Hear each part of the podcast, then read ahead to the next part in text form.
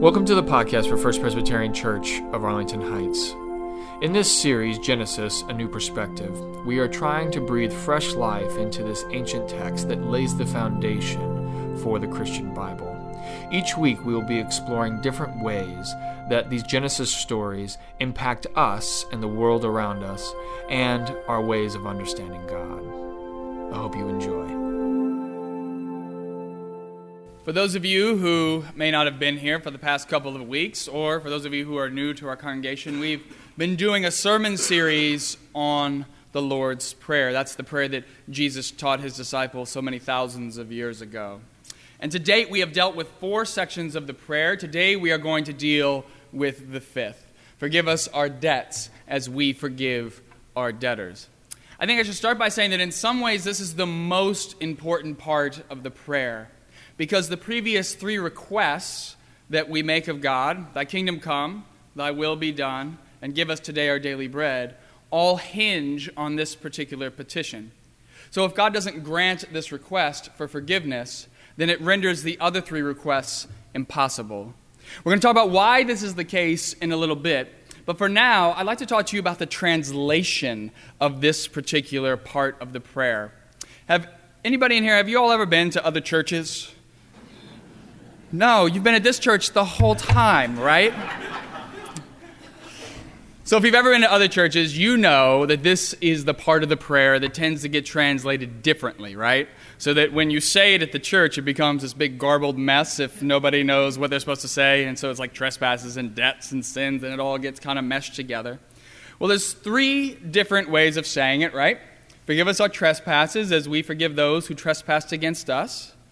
Forgive us our debts as we forgive our debtors, and forgive us our sins as we forgive those who sinned against us. Which translation you use depends on which version you like better, whether you like the version from the Gospel of Matthew or the version from the Gospel of Luke. Matthew is where we get debts and debtors. This is based on the Greek word ophelema, which literally refers to debts in the sense of financial debt. The version of Luke is where we get sins and trespasses, and this is based on a very different Greek word, hamartia, which literally means to miss the mark. And it's probably best translated into English as mistakes. So, which one is it? Is it debts or is it mistakes? And does it really matter which one we use? Well, to complicate this a little bit further, you have to understand that Jesus actually never spoke Greek which is the language in which the entire New Testament is written. Jesus spoke a language known as Aramaic, and the word he would have used is El Habanan, which can be translated in English as either debts, as in financial debts, or sins. So you can understand why the Greek translators, the people who wrote the Gospels, took this one word in Aramaic and they used it in both directions. They went both ways. Now, I would say, I'm going to go out on a limb here. I didn't really know Jesus at that time, but I could say that probably he intended for us to use both ways of thinking about it both financial debts and the idea of mistakes, the mistakes we've made in our lives. Now, the reason why he wants us to think about both ideas is because of this world that Jesus envisions. Now, for the past couple of weeks, we've been talking about this world, the kingdom of God as he refers to it.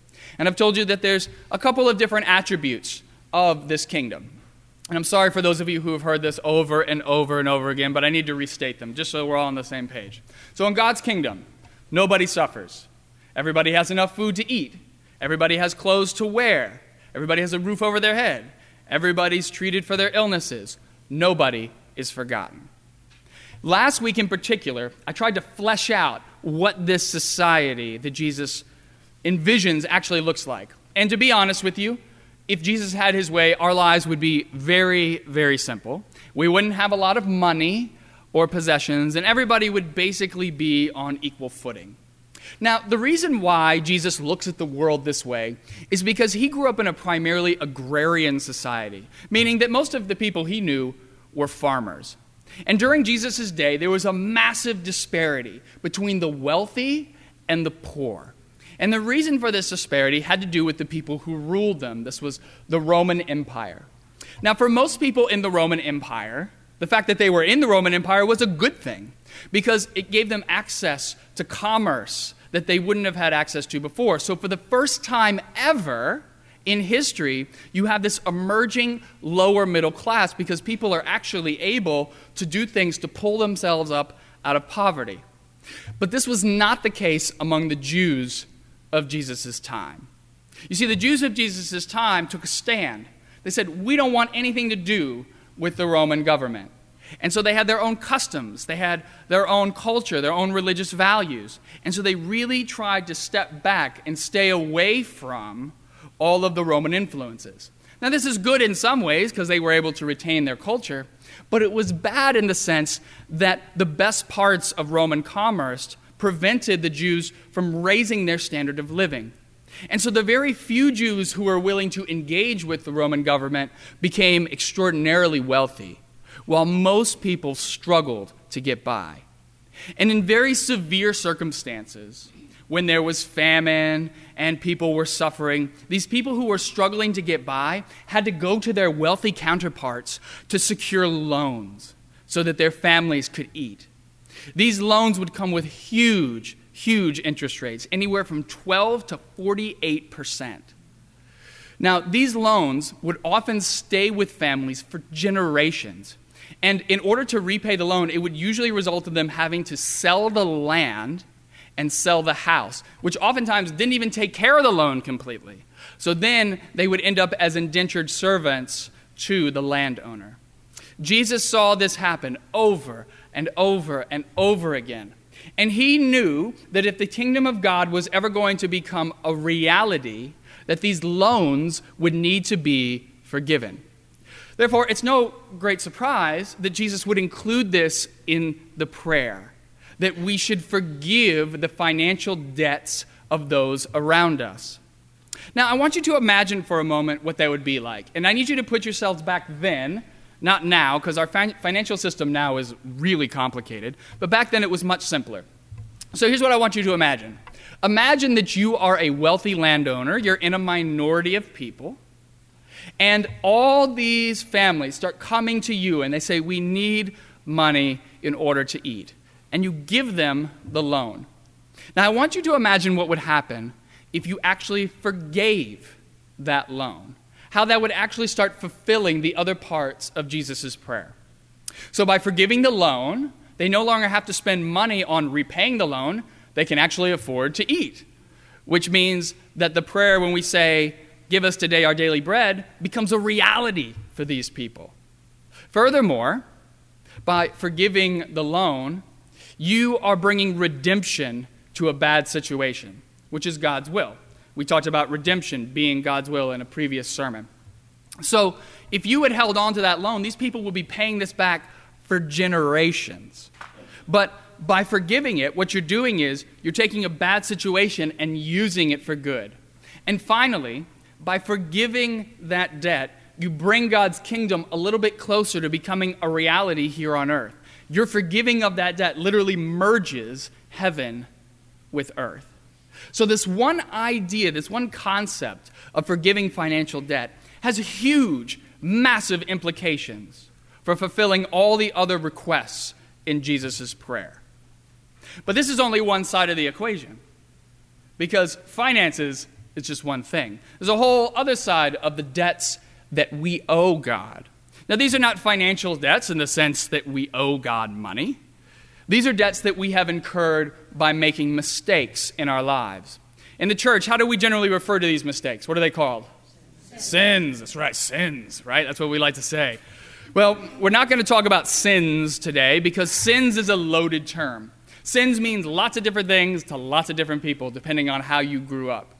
So we're going to stick with the more literal translation of mistakes because I think everybody can be on the same page with that one. Everybody knows what a mistake is. Now, we all make mistakes. I know this is nothing revolutionary. You probably know this, and you've probably heard countless pastors tell you over the years how we are flawed, and that because we are flawed, we need God's forgiveness. In fact, some pastors are so good at talking about our flaws and mistakes that seeking forgiveness is the reason why people end up going to church.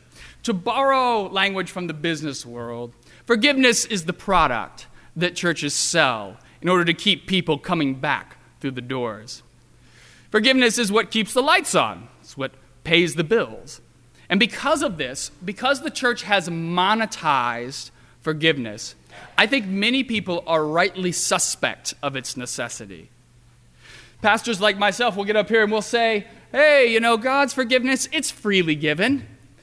But if you appreciate that forgiveness, then we'd very much appreciate you giving of your resources to the church your time, your talent, and particularly your treasure. And for this reason, I think forgiveness has lost its authenticity in our culture. In my opinion, one of the biggest reasons why the traditional church is dying is because we have never taken the time to correct this misperception. So, one of my goals today is to set the record straight. You do not need the church in order to be forgiven. Never have, never will. You can be forgiven by God whenever you want. You just has to ask, and it certainly does not have to be in this building. Are we on the same page on that one now? All right, excellent. That's good. But this puts us in a little bit of a quandary, which is why come to church? Why build this place? Why make all this stuff if it's not about forgiveness? Well, you're going to hear a lot of different answers to that question from a lot of different people, but I'll tell you what my answer is. I really look at the church as a sort of training room where you learn the skills that you need to create God's kingdom in the world. So within these walls, you learn skills. So you learn the skill, for instance, of how to love your enemy because let's be honest, we don't all always get along in here, right? Are we on the same page on that one? I mean, I get along with all of you, but you know, you don't get along with each other. That's what I'm trying to say. we learn how to serve the poor, we learn how to serve those who are in need. And perhaps the most important thing that we do in here is we learn how to forgive those who have wronged us, and we learn how to accept forgiveness from others when we have wronged them, particularly forgiveness from God. So the church is kind of like a microcosm, a smaller version of what God's kingdom is supposed to be. And what you learn in here, you take those skills and you're supposed to take them out into the world to use them to create God's kingdom. And my role, the reason why you pay me and Barbara and Beth to be up here, is that we are kind of like your trainers. We're here to help you learn those skills so that you become strong enough and motivated enough to do your part to create God's kingdom in the world. Now, that said, my training for you today is to help you understand that even though you don't need the church to grant you forgiveness, forgiveness is still a very, very important part of your life. And this is illustrated very well by the scripture that we read today from Luke.